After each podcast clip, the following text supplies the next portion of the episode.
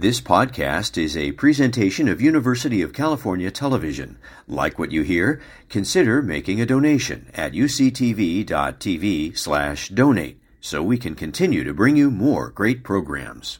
The Sam and Rose Stein Institute for Research on Aging is committed to advancing lifelong health and well being through research, professional training, patient care, and community service. As a nonprofit organization at the University of California San Diego School of Medicine, our research and educational outreach activities are made possible by the generosity of private donors. It is our vision that successful aging will be an achievable goal for everyone. To learn more, please visit our website at aging.ucsd.edu.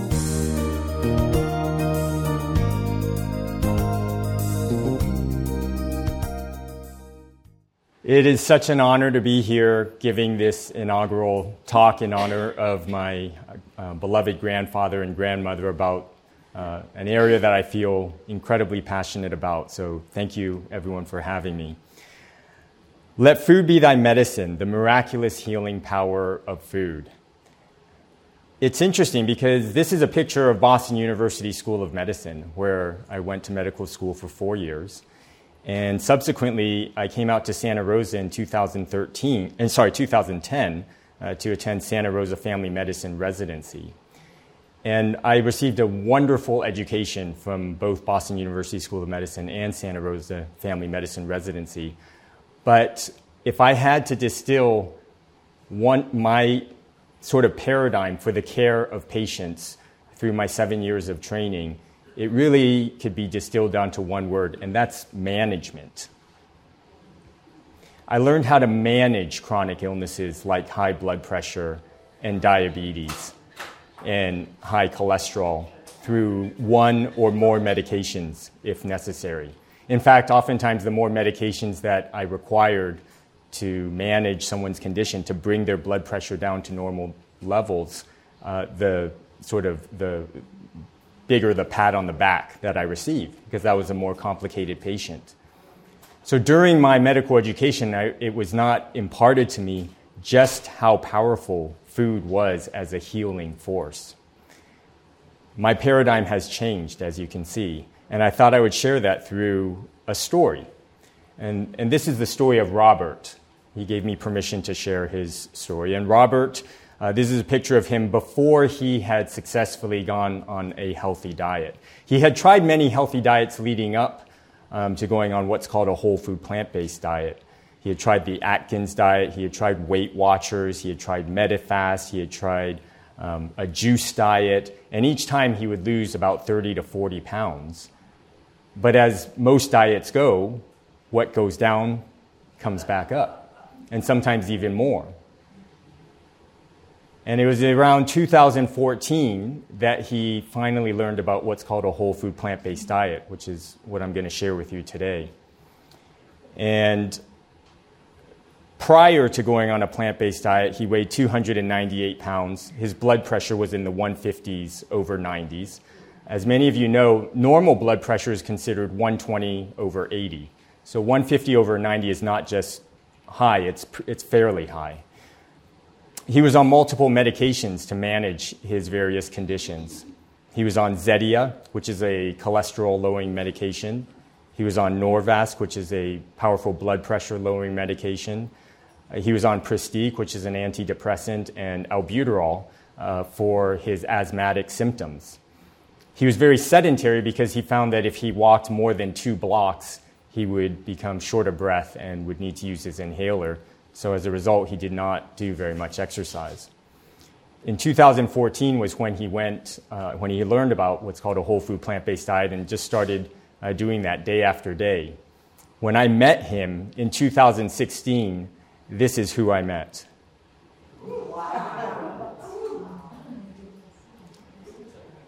Two years later, 173 pounds, blood pressure in the 110s over 70s. Remember, normal blood pressure is 120 over 80.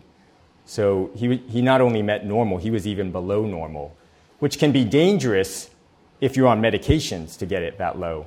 But if you have a blood pressure of 110 over 70 without medication, that is optimal. Most notable of all, though, was that he was off all medication. He was off his cholesterol lowering medication with a cholesterol of around, total cholesterol of around 150, with normal being less than 200. As, uh, as I shared, his blood pressure was in the 110s over 70s, off the Norvasc, which is a very powerful blood pressure medication. He was off his antidepressant. So I would say that many people with mood uh, disorders um, have found that they are able to get off their medication when they're healing themselves with food and healthy lifestyle. And last, he was off his asthma inhaler. Uh, and when I took this picture of him when he was under my care, um, as you can see, he's got his running shoes on. He says he has so much energy from this new way of eating and this lifestyle that he has to run. And he runs over five miles per day. And he does not require the use of an inhaler. So, Robert, in a way, is symbolic of my new paradigm for the care of my patients. And management is not it, it's reversal, cure, prevention. And when, all of, when you do everything you can, in some cases, some people still do require medications, and then you do want to manage well. But management, in my mind, should always be the second line and not the first line. Now, people are also surprised because I have not always eaten a healthy diet.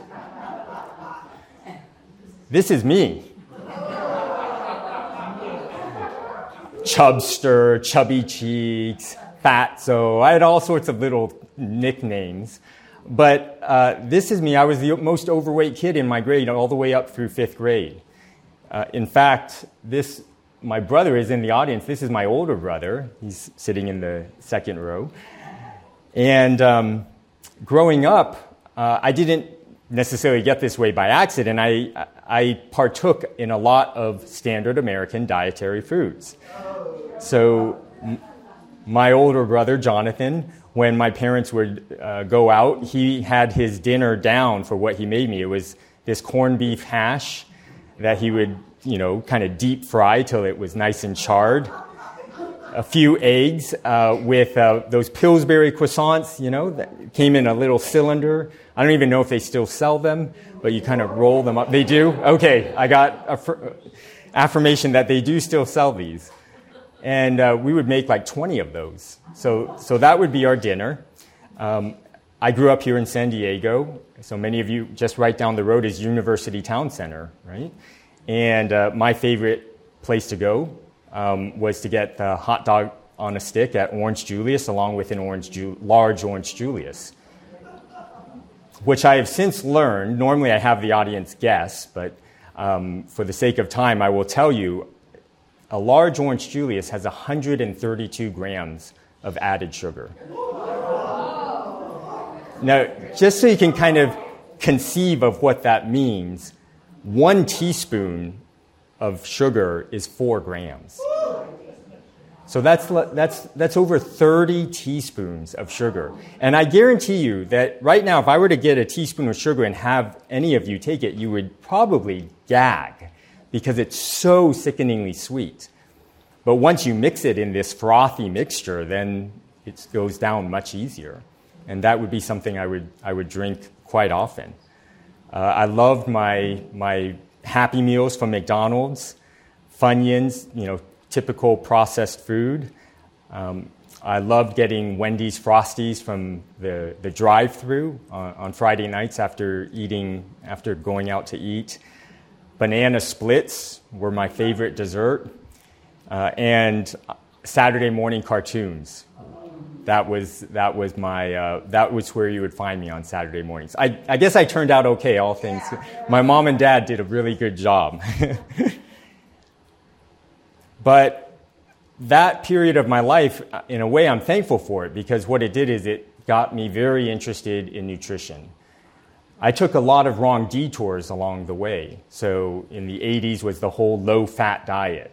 So, you know, I began to focus on how many grams of fat were in a food item, but not realizing that you can eat very highly processed foods that have tons of added sugar but zero grams of fat. So that's not ideal. Um, I took a detour at the Mediterranean diet, which has a lot of good health properties. Um, but one of the issues with that is there's not really a restriction on olive oil. And in a nation where seven out of 10 US adults are either overweight or obese, um, having sort of limitless amounts of olive oil can be detrimental considering that oil is the most calorically dense food on planet Earth at 4,000 calories per pound. Compare that to broccoli, which is going to be under 100 calories per pound. Um, many people have uh, gone for the low carb dietary uh, fad. Uh, and during med school and residency, I was actually a huge proponent of that because we were not necessarily taught dietary nutrition principles during uh, med school and residency. And so I still remember sitting after waiting, uh, waiting till clinic finished and meeting with patients to spend extra time talking to them about how for breakfast they could have bacon and eggs, just hold the toast. So there's a lot of, and I think this is one of the challenges out there, is there's a lot of misinformation that exists, and it's hard. To, I feel um, compassion for, for my patients because it's difficult for them to sort through truth versus fiction. Well, my aha moment came in 2014 when I was watching PBS. And this is a picture of me with uh, Dr. Joel Fuhrman, who is a pioneer in the plant based nutrition field. And I saw Dr. Fuhrman come on screen, and he mentioned these words whole food, plant based, which this was 2014 was after I'd finished my medical training. It was the first time I had ever heard those words. And when, he, when I was watching him on PBS, he made these outrageous claims about the power of a whole food plant based diet to not just prevent, but actually reverse many of the chronic illnesses that I had been seeing in my patients, like diabetes and high blood pressure. But it piqued my interest. I went to the public library in San Francisco, checked out the book Eat to Live. I subsequently watched a documentary that I'd highly recommend to all of you called Forks Over Knives. And I have not looked back since if anything, each year that I see new studies come out and read more books and uh, gain additional knowledge and information, it only reinforces and further affirms that this way of eating is an optimal way to eat. And, and we're going to go into that. As, direct, as medical director of the McDougall program, um, what you saw with Robert, I see now with countless patients. This is Josh, who I took care of a few years ago, and this is him one year later, over 100 pounds lighter, off of all his reflux medication. And I'll never forget, he told me that before coming to uh, work with uh, the McDougall program, he had trouble playing football with his son. Um, and now he's able to run around in the park, throw the football around, and it's really um, increased his sense of joy that he's experiencing in life. This is Jason and Sarah Ramos, uh, who I took care of as well. Um, and Jason shared with me that uh, as a truck driver, he ate what was convenient. And so his diet consisted of sheet cakes, ice cream, pizza, chicken wings, and hamburgers. Very much square in the standard American diet. A few years after transitioning to a whole food plant based diet, they are leading a transformed life. So, really, I think a picture, as my mom and dad said, a picture says a thousand words. I think this picture really captures it. That, uh, and I first saw this back in 2015 when I uh, saw Dr. Dean Ornish, who is another pioneer. Many of you have heard of him, maybe read his books. He shared a slide very similar to this that showed um, what you see here as two doctors mopping up the floor and in some ways, this is what it feels like within the medical system at times that we're, we're mopping up the floor with medications and surgeries and referrals and procedures, with there being one big problem, which is that the faucet is going on full blast, as you can see in the background. So we're not actually addressing the root cause, we're treating symptoms, we're making numbers look better and in some cases, we're helping to improve conditions, but we're not addressing the root cause. And I really do believe that through changing one's food and one's nutrition that you are taking a step towards turning off the faucet. So, the agenda for the rest of our time together is what is a whole food plant based diet? I really want it to feel simple and not complicated, and I hope by the end that you will feel that way. Why should I adopt this way of eating? We could spend an entire week going over the studies and the evidence that support this. Um, for the sake of today, we'll, we'll go over just a couple of some my favorite studies. And how can I get started? How do we make this actionable? Knowledge without action, in some ways, is useless. So we want to translate this into meaningful steps that we can take. All right, so what is a whole food plant based diet? Anyone know who this is? I see Matt in the background. Yep. Michael Pollan. Yes, that's right. Michael Pollan. Uh, he is a food author and journalist. He wrote a, a, book, In Defense of Food, and Eater's Manifesto. He also wrote Omnivore's Dilemma. And he's since moved on from food to, he's now interested in the area of psychedelics. Um, but he's very famous for seven words that to me captures the essence of how all of us ideally would eat for the rest of our lives. Seven words eat food. Now, by food, he means food that is in as close to its natural state as possible. So, food, he says, food that grows on a plant, not food that is made in a plant right? Unprocessed foods. Food that your great great grandmother would recognize as food. Some of our current creations, like Go-Gurts, right? You know, yogurt that's got a lot of additives in it. It's, it's, not, it's almost like, kind of like food, but not real food. Not too much. Again, this may seem obvious, but we don't really do a good job of this. How often do you see people walking away from restaurants, or you've experienced yourself, or maybe on a cruise, or even just a home cooked meal, where you feel stuffed, right? Actually, to the point of uncomfortable. And so, not too much is actually, to me, an invitation to increase one's mind body connection, to actually check in with yourself, to eat slower. Uh, in Japan, they call it hara hachibu, which means eat until you're 80% full. So it's eat until you're satiated, till you're comfortable, not until you're stuffed. You could eat more, but you don't actually need to eat more. And then last, mostly plants. And I love this adjective, mostly, because to me, that is the invitation. I tell my patients from day one that there's not a single food I'm going to tell you to give up for the rest of your life, including Krispy Kreme donuts or what you just imagine in your head for a moment, the, the most unhealthy food you can possibly think of. And I'll say, I'm not going to tell you to stop that.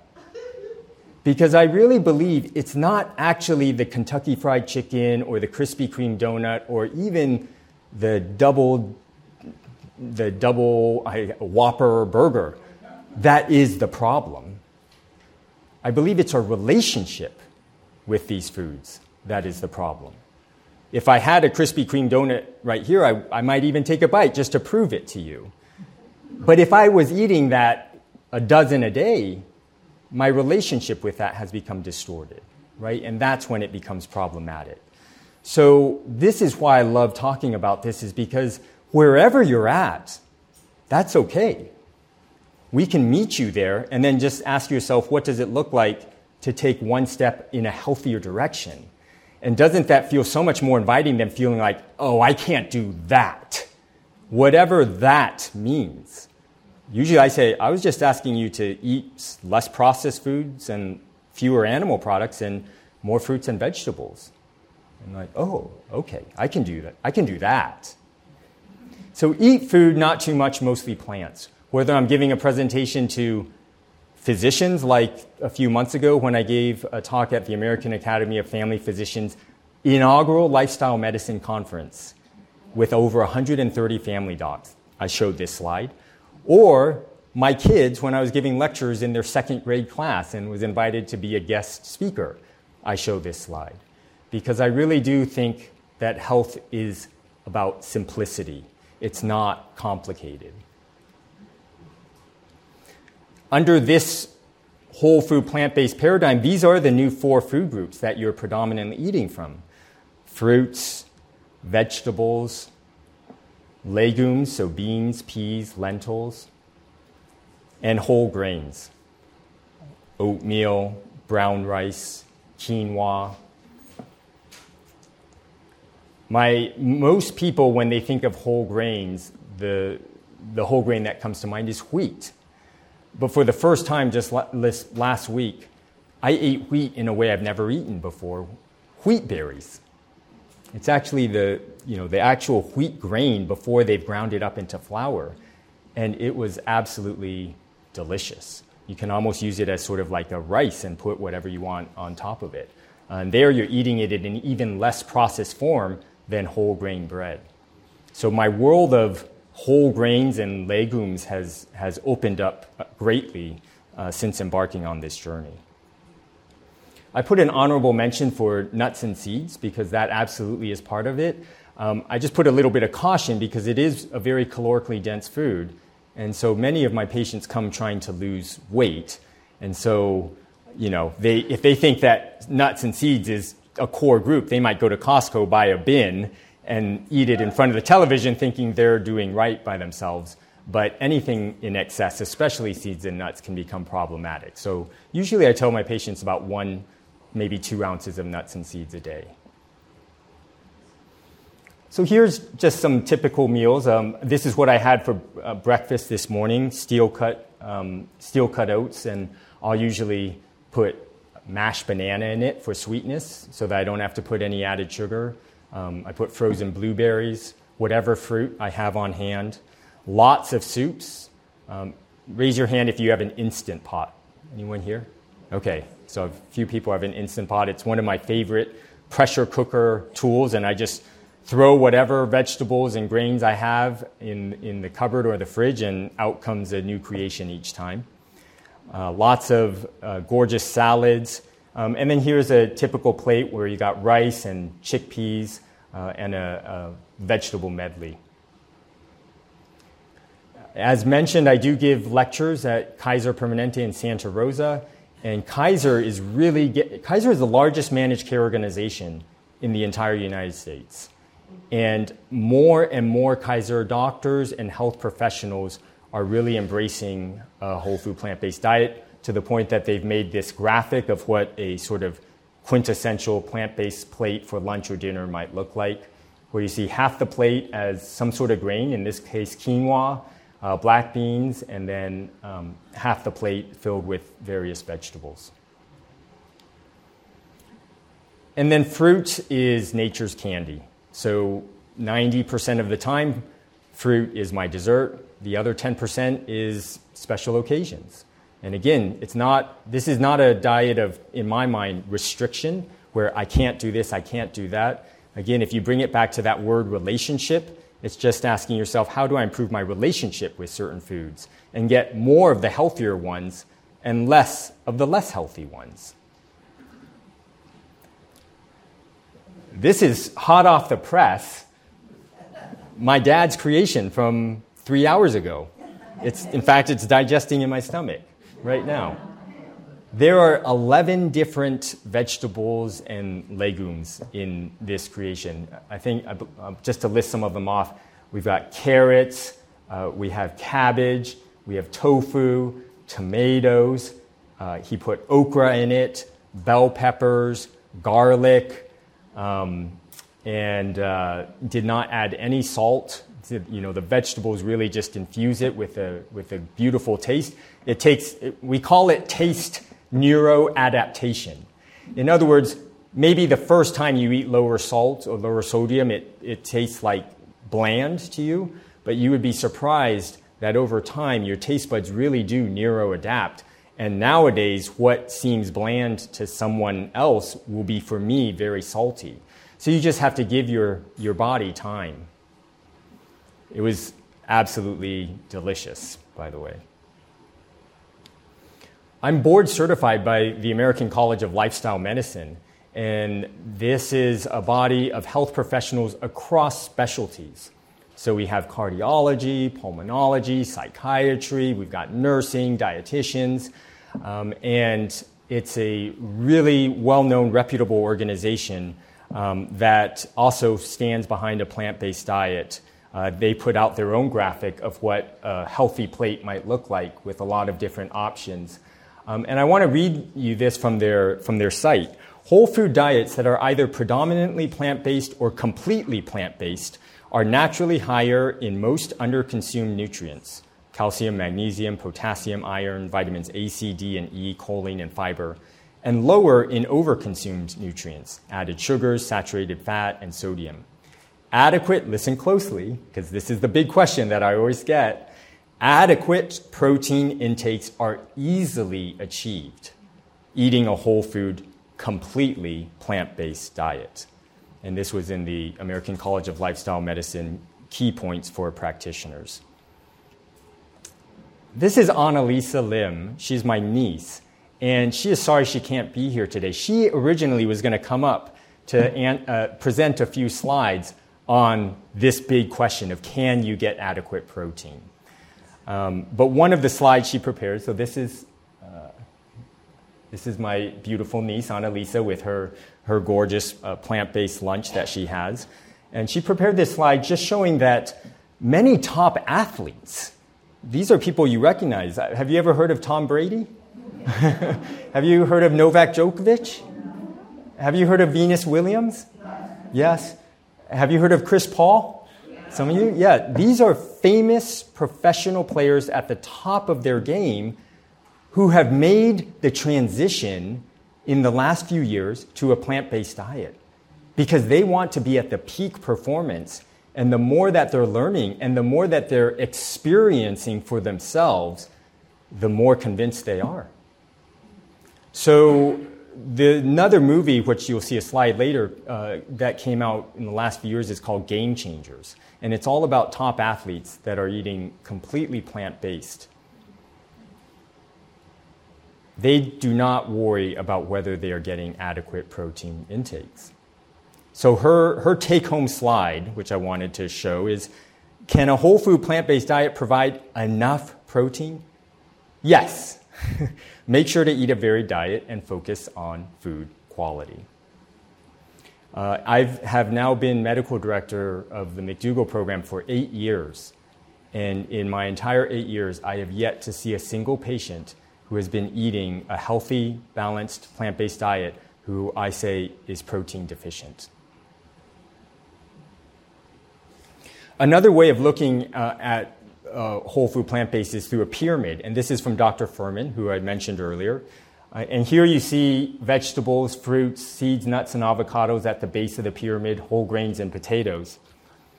But notice things like eggs, oil, fish, wild or naturally raised animal products, and dairy, even commercially raised meats, sweets, cheese, and processed foods. He has a place for them on the pyramid. It's just in that sliver, so that if you don't feel inclined or wanting to go 100%, that's okay. Again, we can meet you where you're at and just ask you, what does it look like to take the next step? I oftentimes get the question, what's the difference between vegan versus whole food plant based? Um, for one thing, vegan is 100%, right? So, absolutely no animal products. But the other thing is, vegan doesn't necessarily pay close attention to whether it's processed or unprocessed. It's just whether it's you know, animal based or not, or plant based. So you could actually eat many vegan foods that are highly processed and definitely not healthy for you. For example, white bread and I can't believe it's not butter, uh, Froot Loops. You've, many of you have heard or even tried for yourself the Impossible Burger. Um, it is, I will say, it is very tasty, but I would not say that it is healthy for you. French fries are vegan. Coke is vegan, and Oreo cookies are vegan. So it's just to say that if someone says, "Oh, I'm eating a vegan diet," that does not necessarily mean it's a healthy diet, right? Many vegan diet, many uh, friends and colleagues and patients of mine who are vegan do eat a healthy diet, but it uh, does not necessarily mean that they are doing so. So it is important to understand the, the subtle distinction. Okay, so I think you have a good idea. Eat food, not too much, mostly plants, fruits, vegetables, legumes, and whole grains predominantly. No food am I going to say you have to ever give up for the rest of your life unless you choose to, right? Okay, well, do you have any evidence? Why should I adopt this way of eating? I gave you a few um, stories of patients that have had great results. Uh, but I want to say, for one thing, if we were doing well as a nation in terms of our health, we wouldn't, I wouldn't even need to be up here talking about why we need to change our diet. But let's look at just briefly some statistics. Over two thirds of the nation, as I mentioned, seven out of 10 American adults are either overweight or obese. 50% of all US adults either have prediabetes or diabetes. And every 52 seconds, one male or female adult in the United States has died from cardiovascular disease. And when you look then at what is it that we are eating to contribute to these poor outcomes and poor statistics, this is what our current standard American diet looks like. 63% of the caloric intake of the average American comes from processed foods, added fats, oils, sugars, refined grains, things like white bread, things like Oreo cookies, things like um, uh, potato chips, right? Entenmann's uh, brownies, things that come in a package predominantly. 25% come from animal foods meat, dairy, eggs, fish, seafood. And only 12% come from actual plant food. Except that when you take out certain things like ketchup or tomato sauce that comes on pizza, it really works out to only about 6% of the American diet comes from calories that come from whole plant foods. So you can understand now maybe why we have such a, uh, as some people term it, a diabesity, diabetes and obesity epidemic, where heart disease is the number one killer of men and women in the United States. And now, thanks to the exportation of our way of eating across the world, worldwide. We have fast food on every corner. You, you go to Best Buy and you check out and you see candy as you're, as you're uh, paying for, for your goods. Uh, this was a picture I took at the Sonoma County Fair, which is, I live up in Sonoma County, where it's, I saw this sign and I almost did a double take home of the Krispy Kreme burger. So no longer is a, a burger adequate. We have to wrap the beef patty with not one, but two Krispy Kreme donuts to make it have sort of enough uh, sort of titillation to, to, to grab us. And then right next to there, for dessert, you don't just get Oreos, you get deep fried Oreos. You don't just get a Snickers bar, you get deep fried Snickers bar, marshmallow pops, right? And the lines for these are long, by the way. This is a picture, it's from a book uh, called Hungry Planet, where the author and the uh, photographer went all the way around the world to various countries, visiting a typical family and what they eat in one week. Um, and uh, it, this family, this, this was their week's worth of, of uh, groceries, where you see a lot of fast food, a lot of animal products, more fast food, more processed food, more sugary drinks, some diet drinks, a lot of milk, oh, and then right small amount in the center, you actually have that five to six percent, right, of whole plant food. You've got two tomatoes here and, and some grapes, but right, just surrounded in a sea of animal products and processed food. Well, not to worry because with these health issues, we've got medications, right? So now, you, now we kind of circle back to remember that word I used at the beginning for my paradigm for the care of patients up until learning about the power of food was management, right? So I learned how to use medications and referrals for procedures uh, in order to manage their conditions. Well, here's one study I think that really sheds light on just how powerful a whole food plant based diet is. Uh, this was done by Dr. Shintani, who um, uh, lives in Hawaii on the Big Island. And uh, it was entitled Obesity and Cardiovascular Risk Intervention through the Ad Libitum. Now, ad libitum means as much as you want, basically, at liberty. Ad libitum feeding of a traditional Hawaiian diet. He was very troubled, Dr. Shintani. He's a family doctor by training, good friends with Dr. McDougall. And he was very troubled that native Hawaiians used to be the healthiest, leanest, fittest group in the Hawaiian Islands. And then over the decades, they had become less and less healthy, more and more obese, more and more diabetes, more and more cardiovascular disease. And as he was puzzling, the scientist and doctor that he is, over what could be the root cause, he reached the inescapable conclusion that it must be the change in diet. With more spam, with more fast food, right? The spam is a very famous, it's the, you know, the, I think they call it musubi. It's like you spam with the rice and the sea, seaweed, um, fast food. So he thought, why not put native Hawaiians on their native Hawaiian diet? That's things like taro, which is a starchy vegetable, poi, which is liquefied taro, breadfruit, another starchy fruit, papaya, sweet potato, sweet potato leaves. It was foods like this that for three weeks he fed a group of over 20 native Hawaiians who all struggled with morbid obesity. He let them eat as much of these foods as they wanted. There was no limit. Whenever they were, hung- were hungry, they were allowed to eat from these. Well, here are the results after three weeks. First, their total caloric intake decreased by over a thousand calories, despite being able to eat as much as they wanted. That was a 40% change. On average, their weight dropped by 17 pounds, from 264 to 247 pounds. This was again three weeks. Their body mass index, which is a measure of your weight relative to your height, dropped from 40 down to 37 this is how we say someone is either overweight, obese, or morbidly obese. BMIs between 18.5 to 25 is considered a normal weight. 25 to 30 is overweight, 30 to 35 obese, and 35 and higher morbidly obese. So as you can see, all of these native Hawaiians who took part in this study were met criteria for morbid obesity. Their total cholesterol dropped from 222 down to 191 for a 14% decrease. Their LDL levels, which is the bad uh, cholesterol, dropped by 12%. Their triglycerides dropped 42% in three weeks. FBS stands for fasting blood sugar. On average, their fasting blood sugar was 162 milligrams per deciliter and dropped 24% to an average of 123.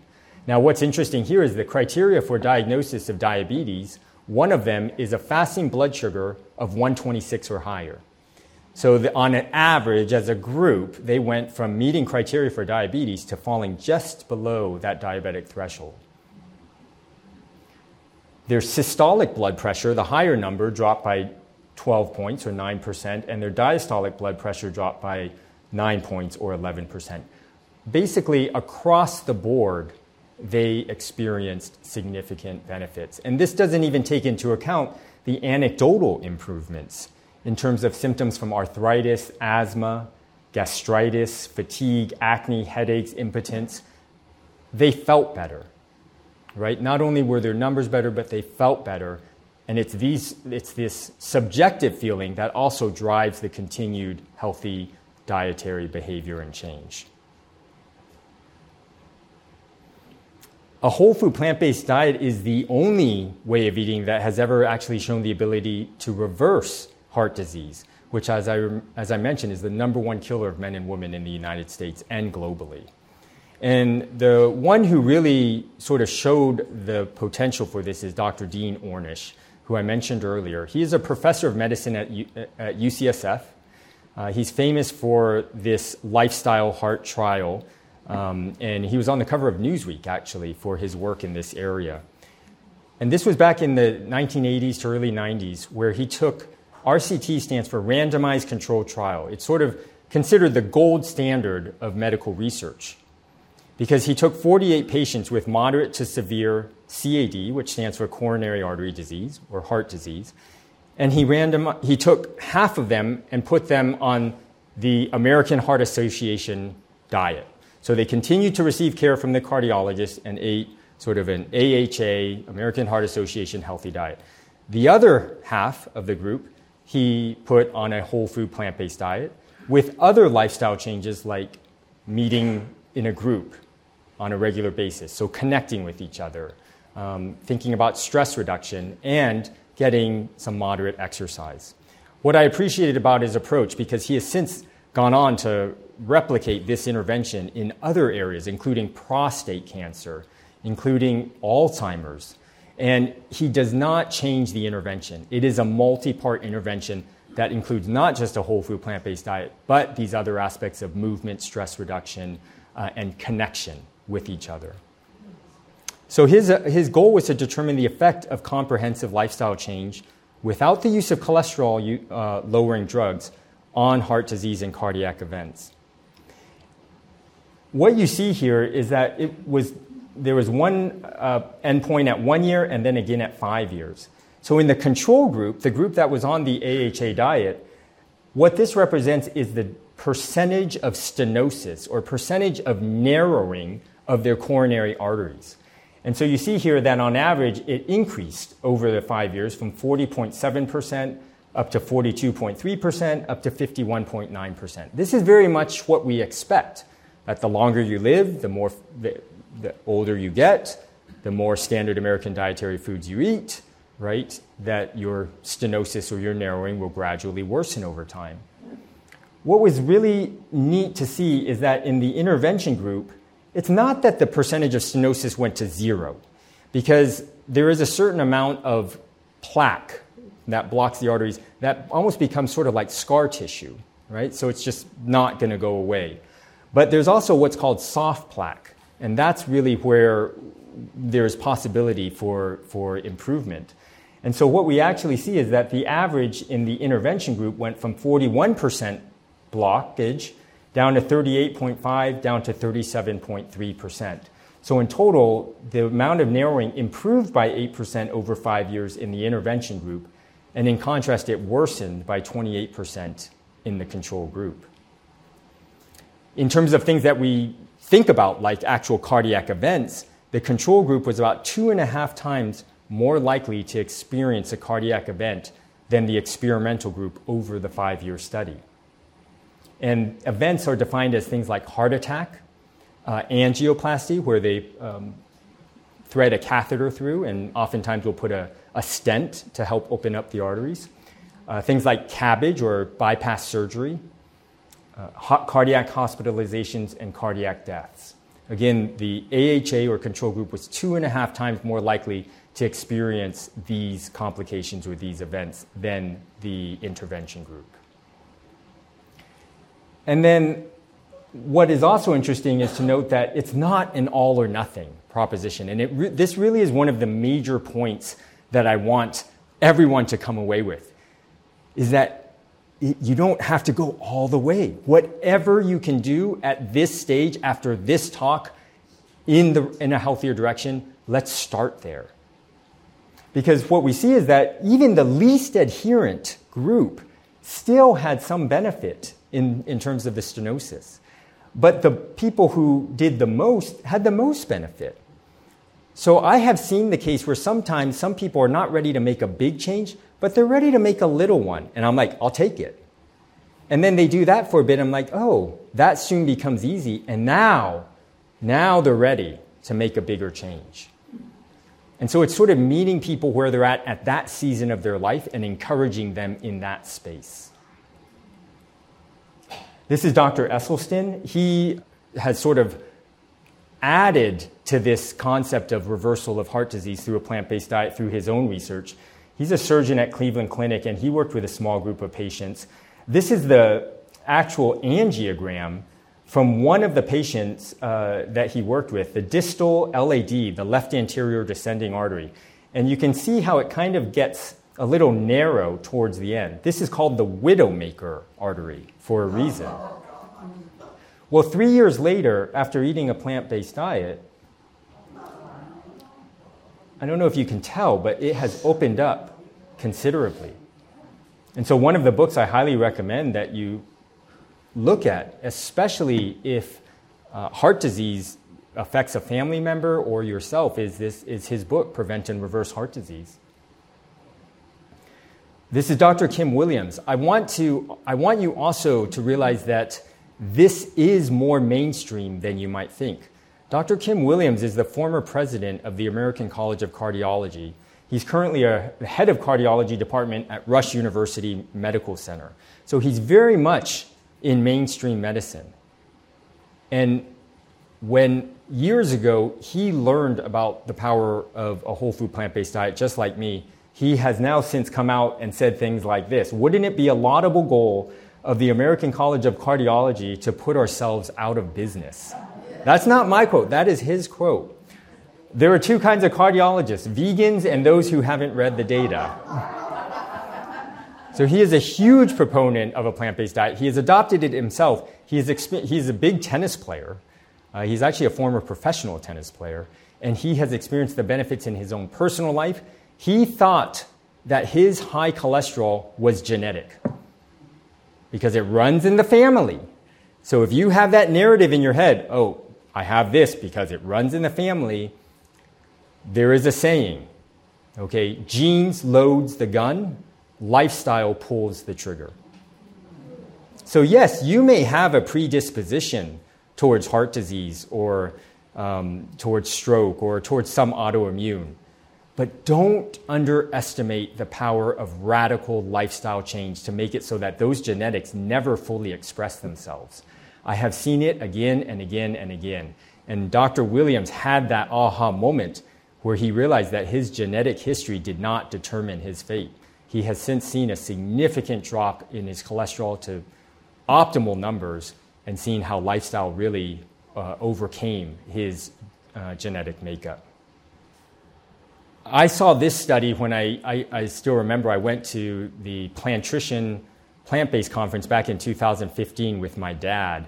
And I remember Dr. Michael Greger, who is another very famous um, pioneer within this plant based field, putting this study up on the screen, and I, my jaw just dropped because diabetic neuropathy is something that I had seen so much in clinic and felt so helpless to treat. I mean, I would, you know, I could offer them, you know, various medications like gabapentin or, um, you know, uh, amitriptyline, and maybe at best it could reduce their pain level or their discomfort level from like a 8 to a 5. It never fully eliminated it, and inevitably they would experience side effects.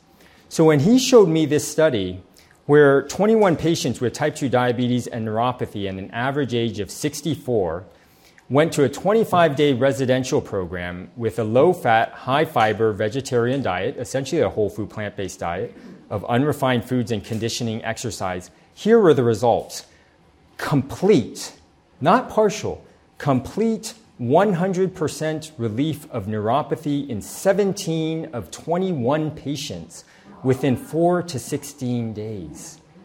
I had never seen that happen in one of my neuropathic patients. 17 out of 21 with no medication and just eating a healthy plant based diet and getting some exercise. What was interesting and what I really appreciated about this is they followed up. Um, they followed up with these same 17 patients uh, four years later. Four years later. And of the 17, all of them except one continued to have 100% relief of their neuropathy. And the one who had some partial relapse, it still was much better than, than original. It just wasn't complete. This only captures their improvements in neuropathy, but many came off diabetic medications, lost weight, lowered blood pressure, all those things that I showed you in the Hawaiian study from Dr. Shintani earlier. this is Jose. I just, this is a picture I just took on Wednesday, uh, no, Tuesday of this week. I said, Jose, I got, I've got to capture this because your story is just too good to tell. I just saw Jose in May. He was on the kidney transplant list with a creatinine, which is a measure of kidney function, of six over six. And normal creatinine is less than one. So his doctor basically said, you're, you're headed for transplant. On top of that, he had uncontrolled diabetes with a hemoglobin A1C, which is what's considered an average of your blood sugars for the last two to three months. 6.5% is the criteria for diagnosis of, of diabetes. His hemoglobin A1C had gotten as high as 10.9%, which is considered poor control. I saw Jose Tuesday.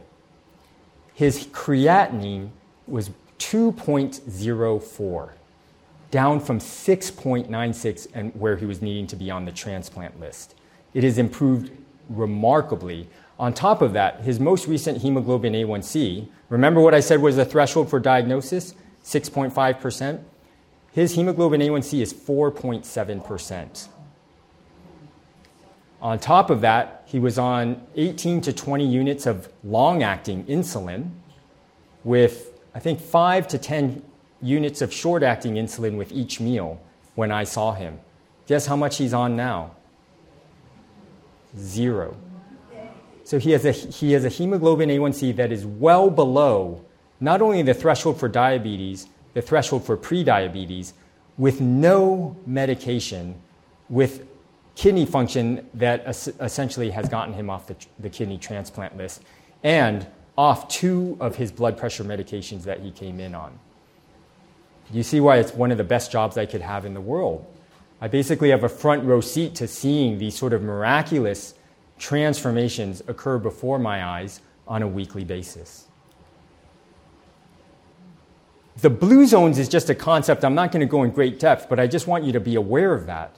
Uh, uh, blue zones are areas around the world that have been identified as places where people live past the age of 100 to a much greater percentage than other areas of the world. So, Dan Buettner, who uh, wrote a fa- very famous article for National Geographic, he identified five blue zones uh, that include Okinawa, Japan, Sardinia, Italy, um, Loma Linda, California, that has a high percentage of Seventh day uh, Adventists, the Nicoya Peninsula, uh, in Costa Rica, and um, Sardinia, I think Sardinia, well, there's one other. And basically, he interviewed over 250 centenarians from these five blue zones and found what they shared in common. And he distilled it down to these power principles, what he calls these nine power principles. And top among them was that all of them ate a whole food plant based diet where 90% or more of their caloric intake came from those four food groups fruits, vegetables, legumes, and whole grains. Most of them were not vegan. Most of them still had some animal products, whether it was goat's milk or in, in Loma Linda, some of them will eat salmon, uh, some of them enjoy yogurt. But the point is that, again, it's the relationship. They weren't eating huge amounts of it. If they did have meat, it was the condiment, it wasn't necessarily breakfast, lunch, and dinner. He's actually has a new book that's just coming out. Um, uh, it's already out, and so if you're interested, I would definitely recommend it. And in fact, I've just heard, I haven't seen it, but on Netflix uh, right now, there is a four or five part documentary where Dan Buettner actually goes to these blue zones and interviews them and, and shows you these lives that they're leading. By the way, you remember me earlier mentioning Hara Hachi Bu, right? That is one of these nine power principles. I have a whole separate talk on the blue zones. In fact, I was just invited, I just learned um, this past week, I was invited to be the keynote speaker at the Southern California Kaiser Wellness Conference in 2024 to talk on life lessons learned from the blue zones. So, really, this is just the tip of the iceberg. As I mentioned, there is study after study looking at all manner of conditions rheumatoid arthritis, ulcerative colitis, inflammatory bowel disease, psoriasis, gout, you name the health condition, there is likely now a major study that looks at the benefits of a plant based diet for these conditions. but I think you get an idea of the huge amount of evidence and support uh, for this way of eating. So, with the last few minutes, I want to bring this to a close, but I just want us to start thinking how can I get started down, down this path? And I think step one is to keep learning, right? If, if this is the first time you've been introduced to this, then there is so much more uh, to learn. And I, you know, whether you like videos, I recommend Forks Over Knives. Uh, it is the defining documentary of, of the whole food plant based movement.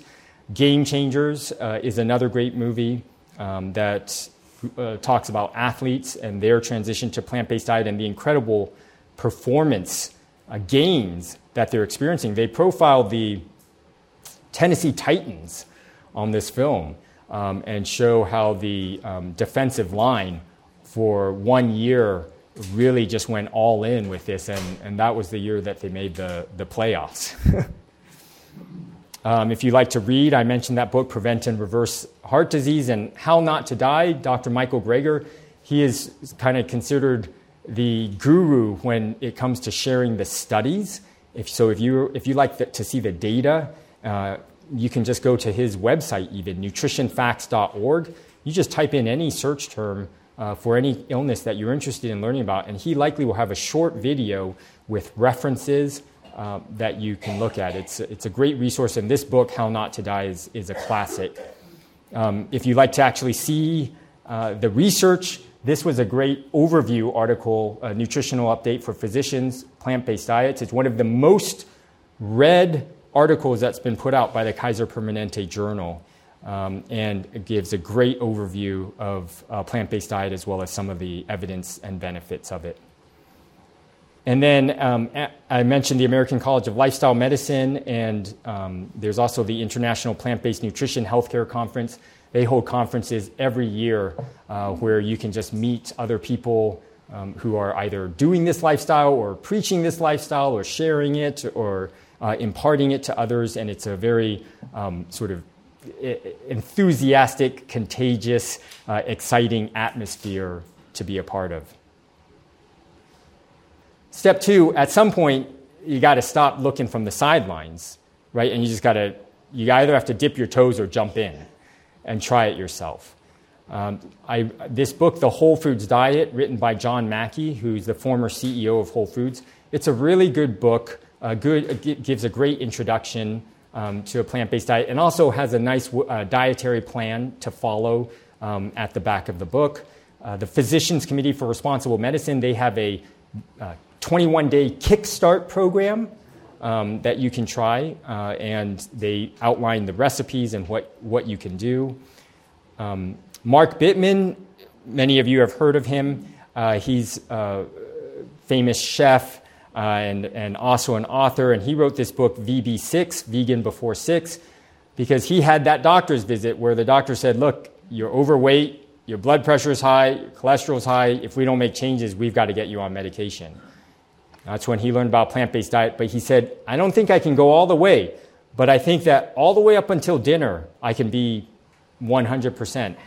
And then at dinner, if I want to have a small amount of whatever it is that it is that he's craving, whether it's salmon or something like that, then he was going to permit himself and allow himself.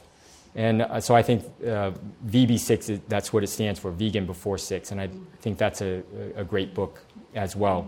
Uh, my own mentor, Dr. John McDougall, uh, one of his well known books is called The Starch Solution. He's a huge proponent of all the foods that people are scared of potatoes, brown rice, carbs, right? And he really uh, sort of demystifies it and shows that starch and, and these starchy vegetables and starchy grains is really our fuel and what keeps us satiated and happy and really is what makes a plant based diet a sustainable lifestyle. Not one where, I mean, trust me, you don't feel hungry all the time when you eat this because you're eating things like beans and brown rice and sweet potatoes and potatoes. Right? So, so the starch solution is another great resource. Make sure to talk to your doctor if you are on medications, because this can be incredibly effective. So you can imagine if you're taking, I had one person who came who was on over 200 units of insulin combined. By the time that they left the program, they were under 50 units of insulin. So you can imagine what would have happened if I kept him on over 200 units of insulin. He could have had a severe hypoglycemic or low blood sugar event, and that it, it can be very dangerous. So you absolutely, if you're going to go do this and you're on blood pressure medication or you're on diabetic medication, you, you do not want to do it unsupervised. And then the last thing, and again, this is a whole nother talk of mine, is don't forget that nutrition and all that we've talked about today is just one piece of the puzzle. This is one of the slides that I show in my talk that I give through the McDougall program on behavioral change. And I always like to make sure that people keep in mind the big picture. That everyone I've met, they're all after optimal health. But we have to remember that health is not distilled down to any single aspect of our life. It is really the collective whole. And so, yes, I've put nutrition at the top and I put it in red because that's what we've talked about today, and it is absolutely critical for a healthy lifestyle. But let's just not forget all these other aspects the physical activity and movement. Um, if you had a video camera on me this last week, you would have seen me running up mountains and jumping into lakes. That's where I'm, I'm out in nature, swimming and frolicking, that physical movement is an absolutely essential part of my well being and, and overall health. Stress reduction, I would say that this is the big, big deal because so many of my patients eat for emotional reasons and eat out of stress. So I could talk till I'm blue in the face about, hey, I want you to eat oatmeal for breakfast and minestrone soup for lunch. But if they're dealing with a divorce, or they're dealing with being let go of their job, or they're dealing with COVID, or they're dealing with the political situation and, and, and their fears around that, they may not be registering even what I'm saying because they're in sort of this fight or flight mentality. So in that case, I may say, forget about diet right now. Let's attend to your stress in your life. Let's attend to your mental, emotional well being. And then when the time is right, then let's get diet. But if you try to take on too much all at once, that could be a recipe for feeling like a failure. Um, your physical environment, you know, the, how, how organized is it? How peaceful is it? Um, meaningful connection, right? Just uh, your friends, your families, a sense of purpose and meaning, spirituality, right? I mean, I know in my own life, my Christian faith has been the most transformative force in my entire life. And so, if I was to leave that off the table and focus on food, I would be missing a huge part of what my journey to health and wellness has been. Avoidance of unhealthy behaviors, excess alcohol consumption, excess Instagram consumption, uh, excess uh, you know, or, or, tobacco smoking, right? Can, excess cannabis use, or whatever, you know, those behaviors that you know there's some addictive component to it and it's not taking you in a healthy direction. And then last, sleep. Restorative sleep is essential. I could give a lecture on each one of these because they're that important. But I want you to just to keep in mind the whole picture and that they're all interconnected. As you make a healthy change in one area, it has this beneficial impact that filters down to all the other areas. In summary, to bring it to a close, eat food, not too much, mostly plants. If, you, if we called my daughter up right now, I'd say, Julia, what's this, what are the seven words? And she would recite it right back to you. It's just it's in, her, in her head. A whole food plant based diet four food groups fruits, vegetables, whole grains, and legumes, small amount of uh, nuts and seeds. This is the one way of eating that truly addresses the root cause of chronic medical conditions such as coronary artery disease and type 2 diabetes. And in terms of next action steps, includes con- continued learning, trying it out for yourself, and keeping in mind all the various aspects of your whole person health. I just want to end with these uh, last two quotes. This is from that nutrition update for physicians uh, from Permanente Journal that I mentioned. If we are to slow down the obesity epidemic and reduce the complications of chronic disease, we must consider changing our culture's mindset from live to eat to eat to live. The future of healthcare will involve an evolution toward a paradigm where the prevention and treatment of disease is centered not on a pill or surgical procedure, but on another, servings, uh, on another serving of fruits and vegetables. And to end with Hippocrates, the father of modern medicine, he put it best, and it's the title of this talk Let food be thy medicine, and medicine be thy food. Thank you.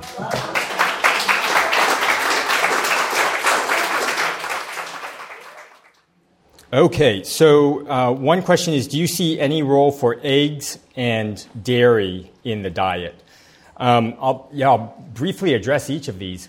Um, many of the studies on eggs have been funded by the egg industry, and there definitely has been shown to be some bias in terms of downplaying some of the negative um, uh, outcomes of excess egg intake. So, do I think that you can never eat an egg or anything like that? No, I don't.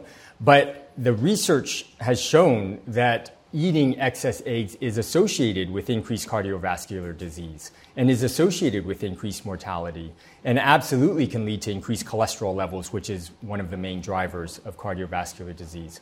So I think that having eggs as kind of um, like, for example, if someone told me I'm having two scrambled eggs for breakfast every day versus I'm having steel cut oatmeal for breakfast every day, hands down, I can show plenty of evidence to show that the steel cut oatmeal uh, would be a, a, better choice. But if they wanted to have that egg on Sunday brunch uh, as, a, as sort of a, a special treat, I'd say fine let's, that, let's go ahead. And if at some point you decide to change that, then we can revisit it. If, if the numbers aren't quite where you like them, or, you, um, uh, or, or, or for some other reason, health related, we need to make a change, we can discuss it at that point. Um, in terms of dairy, uh, dairy is the number one source of saturated fat in the American diet. Um, again, it's been associated with cardiovascular disease. Uh, there's associations of dairy and this high saturated fat with prostate cancer, breast cancer, and ovarian cancer. Um, most of the world is actually lactose intolerant. So I've had many patients with um, various allergic symptoms uh, who, when they eliminate dairy, uh, experience significant health benefits. But again, do I, do I tell, tell my patients they can never have yogurt or they can never have um, uh, a scoop of ice cream uh, ever again? No, I don't. Uh, when we went on our family trip to Italy, you can bet that I had a gelato. okay. so do you kind of see it's, it's, uh, it's not necessarily about this all or nothing, um, but it's really, again, just about eating the foods that we ha- know based on the evidence that you can consume as much as you want of without detriment, and in fact, many health benefits to focus on those and the ones that have cer- certain concerns about excess consumption leading or being associated with chronic illnesses, kind of cutting back on those. Um, what amounts do you recommend for adults of non fat plain yogurt, eggs, and fish? I think this, uh, this is another Zoom question. Um, again, all, with all three of these, I would just say in my own diet, these are not the mainstay. If you, if you had a video camera, th- these would not be the things you see me eating on a daily basis. Breakfast, as I mentioned this morning, was oatmeal. Uh, lunch was that, uh, that huge vegetable uh, soup. Um, but if uh, on, on special occasions someone wants to uh, enjoy this, I usually don't have an objection to it unless their health situation warrants a more extreme measure. And so, different, you know, I don't have a one size fits all approach. I talk very differently to a patient who has had quadruple bypass surgery and two heart attacks, who has a body mass index of 45, than I do to a 35 year old who has a body mass index of 22, is on no medications and otherwise healthy, right? Because the one who's had two heart attacks and has a cabbage or a bypass surgery, they, they, may, they may have less of a buffer right? They may need to take a more extreme approach towards their eating if they're willing than, than, than the other individuals. So it's, it's, I, I call it a dance. I, I have a dance with each of my patients where I understand more of their health history. I understand what they're willing to do at this stage, and then we kind of take that first step and then go from there. Uh, another uh, Zoom question Does a plant based diet help heal irritable bowel syndrome. Um, we have had countless patients with irritable bowel syndrome. Uh, irritable bowel syndrome is often one of those diagnoses of exclusion, right? It's, um, it's individuals who either uh, deal with se- severe constipation um, or severe diarrhea or mixed constipation and diarrhea. They've had colonoscopy, they've had upper endoscopy, they've had pill cameras go through, they've tried various things and they still deal with this. Um, and I, w- I have had uh, many patients with IBS who have essentially had their symptoms resolve. Now, I will say that with IBS, in addition to dietary excellence, I have found that there is oftentimes a mental emotional component as well. And so I really encourage these patients to deal with their stressors in life and to start. I'm, I'm a huge proponent of this whole mind body awareness to start to get curious and, and notice when certain emotions are arising for them that are uncomfortable and to start to notice what do you do with those emotions. First off, most people aren't even aware of the emotion that's coming up.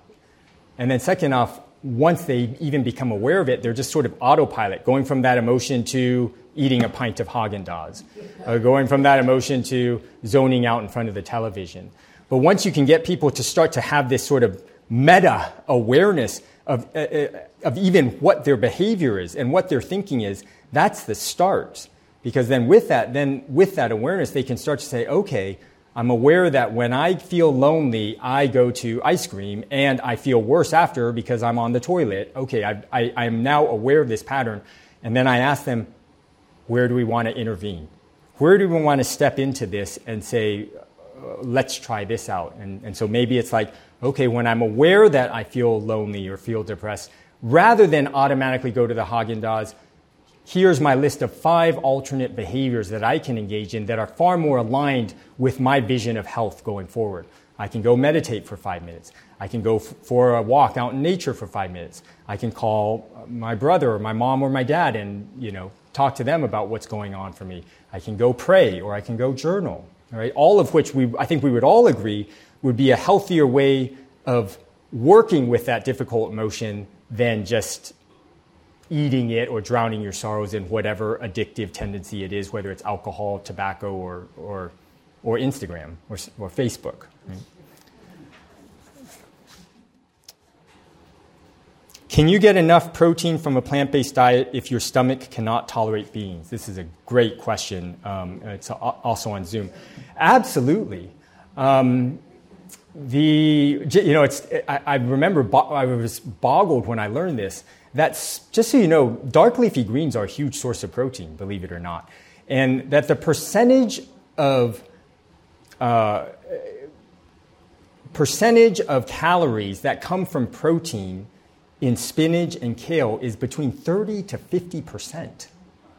And compare that to a T-bone steak, which is like between 20 to 30 percent. Now, of course, a T-bone steak has a lot more calories, right? But the point is that when you're eating things that you don't typically think of as protein sources, like spinach and kale and other things like that, they all have protein. And it's, nature works in this beautiful way. I mean, I, I still remember going to the San Diego Zoo and I saw a silverback gorilla. I did not see it eating like mice and animals. I saw it chewing on plants, right?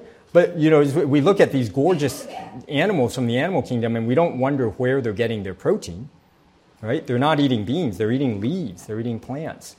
Um, we have many patients, especially with severe kidney disease, who cannot take beans um, uh, in because it uh, it can sort of cause a lot of wear and tear uh, on their kidneys. But they're able to get adequate protein intake um, by focusing on the fruits, the vegetables, and and the whole grains. Uh, the price of fruits and vegetables, a Zoom question, has risen more than for processed food. How do you convince people to purchase more produce? Um, a huge tip is to buy what is local in season. Um, and you know, you don't. This people, a lot of people have this impression that this is a very expensive way of eating. I honestly think that this is one of the cheapest ways of eating that is out there it can be very expensive, right? If you're buying, you know, really fancy, um, sort of all organic, um, you know, fruits and vegetables that have been imported from afar. Um, but I went to a Chinese grocery store last weekend and bought nine bags of beans and whole grains that cost on average $3.50 per bag. And each of these bags uh, would be enough to feed me for probably 10, 10 meals. So we're talking about 30 cents per meal with these, and they store incredibly well. I mean, the, you know, the implications of this way of eating, not just for our own health, but when we talk about environmental health, uh, planetary health, um, it, it, just it starts to become astounding. Um, feeding, you know, feeding people from around the world uh, who are going hungry, I really think that a whole food plant based diet has a huge amount uh, of, of potential. Um, yes, ma'am. I'm curious to hear opinions about uh, non dairy milks and if some are more healthy than others. Yeah, I, so the question from the audience is uh, non dairy milks and whether some are more healthy uh, than the others. Um, so non dairy milks are are great. Um, we I we have all of them in our home. We have almond milk, um, we have oat milk, uh, and we have soy milk. Um, soy milk is probably the one that's highest uh, in protein. Um, but given that you can get all your nutrients from just a well balanced plant based diet, I usually tell patients just to find one that they enjoy, uh, that they like, and to actually go on, you know, some, do some sort of taste testing. The thing I would tell people to watch out for with plant based milks is most of them that you buy have added sugar. Um, so I was very excited when we went to Costco recently that they um, finally have a, well, they, that they have almond milk that is unsweetened. Um, and so we just buy the carton of that, and that's, uh, that is what I use to, at times to make my, my, one of my favorite breakfasts, which is overnight oats. Um, overnight oats is just taking whole road oats.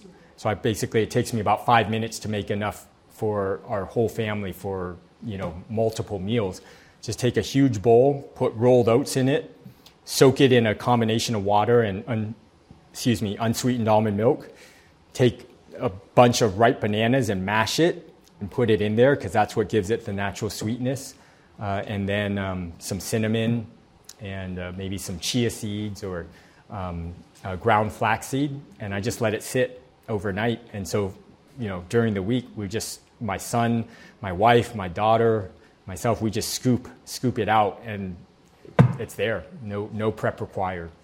Um, so that's what I would say about plant plant based milks. If it it is easy to make your own, but it does take some extra time. Okay. Yes, uh, sir. Thank you for your presentation. Oh. Yeah.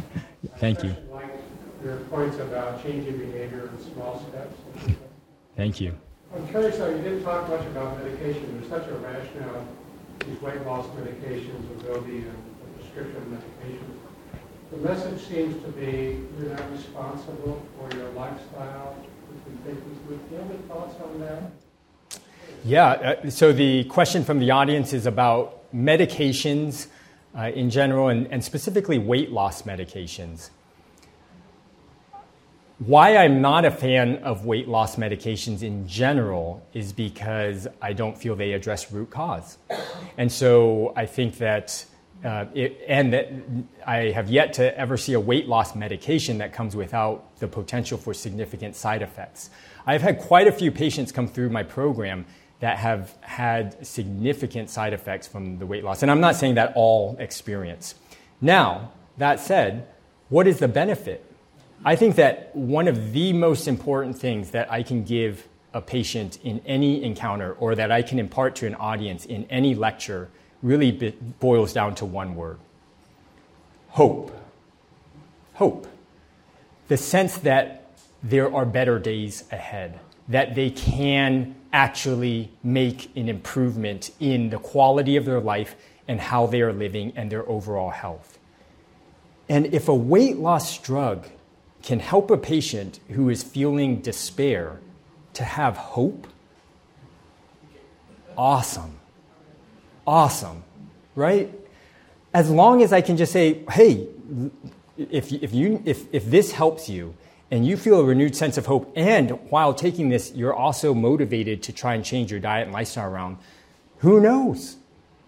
Down the road, maybe you may not need this medication anymore, but it might give them just enough of a lifeline, just enough of a little sort of nudge to give them hope, right? So I think that's the role.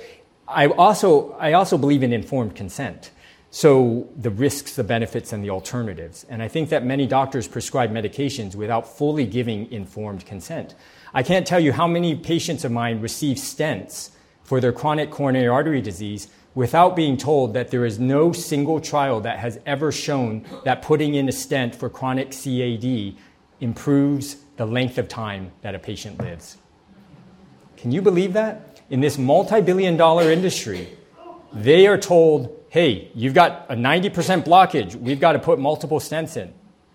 That's fine, but I would appreciate if they would say, just so you know, any trial that has looked, and the, there are multiple trials, Courage trial, most recently the ischemia trial in New England Journal of Medicine, that have looked at putting stents in or for this chronic coronary artery disease, and not one has ever shown that it has lengthened the time that a patient lives. Now, if you're having an acute heart attack, I'm going to send you to the ER, and if they need to put a stent to save your life in that acute situation, wonderful. But patients need to know that, in terms of the evidence for long term, it hasn't benefited them. So when I bring that back to weight loss drug, patients need to know that if you're taking this, the moment you get off it, every trial shows that that weight you lost through that weight loss drug is not sustainable unless you make some other lifestyle changes. It comes right back on. Yes. Oh. the question is um, you prefer broccoli to lettuce? I would say you go. You go without broccoli. If, if you never have another leaf of lettuce ever again and stick with broccoli, you will Broccoli is sort of a power vegetable, just so you know. It belongs to the cruciferous family, right? So broccoli, cauliflower, um, Brussels sprouts. This is just a uh, power packed vegetable category that has huge anti cancer, huge antioxidant, huge uh, cardiovascular fighting uh, properties. And so you go and keep eating that, that broccoli. I want to make sure I get this question because uh, from this gentleman. Yes. Sushi rice? Or sushi in general? Eating sushi. I, I, I, I would put sushi again in that, you know, I mean, it's like the blue zones, right? Remember how I said that over 90%. So even in Okinawa, where they enjoy uh, their fish when they were looking at this, um, this period, the vast majority of their calories came from sweet potato, right?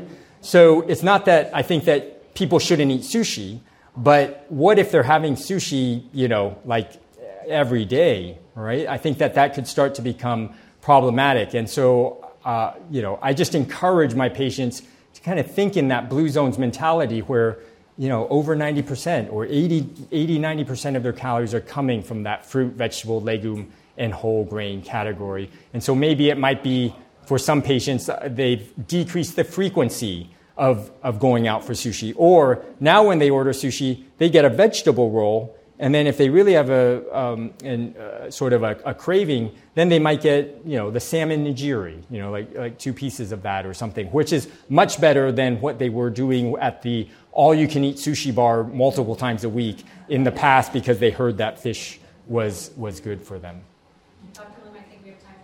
Okay, that's good. Yes, ma'am.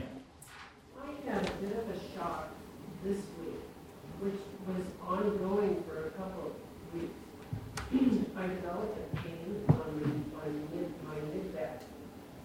I went to the emergency and was told it, it was, after a CAT scan, it was a, a kidney stone. But it went away. The pain went away. And I thought, oh, okay, maybe I passed it or whatever came back. So I went to back to the emergency, and they said, oh yeah, you've got a kidney stone, but we don't think that's what it is. It's very little, and it's not large where it's going to cause a problem. But we don't know what it is. Okay. So then we had occasion Wednesday to have a physical. And my doctor, my HMO doctor, sent me to get an x-ray. And there they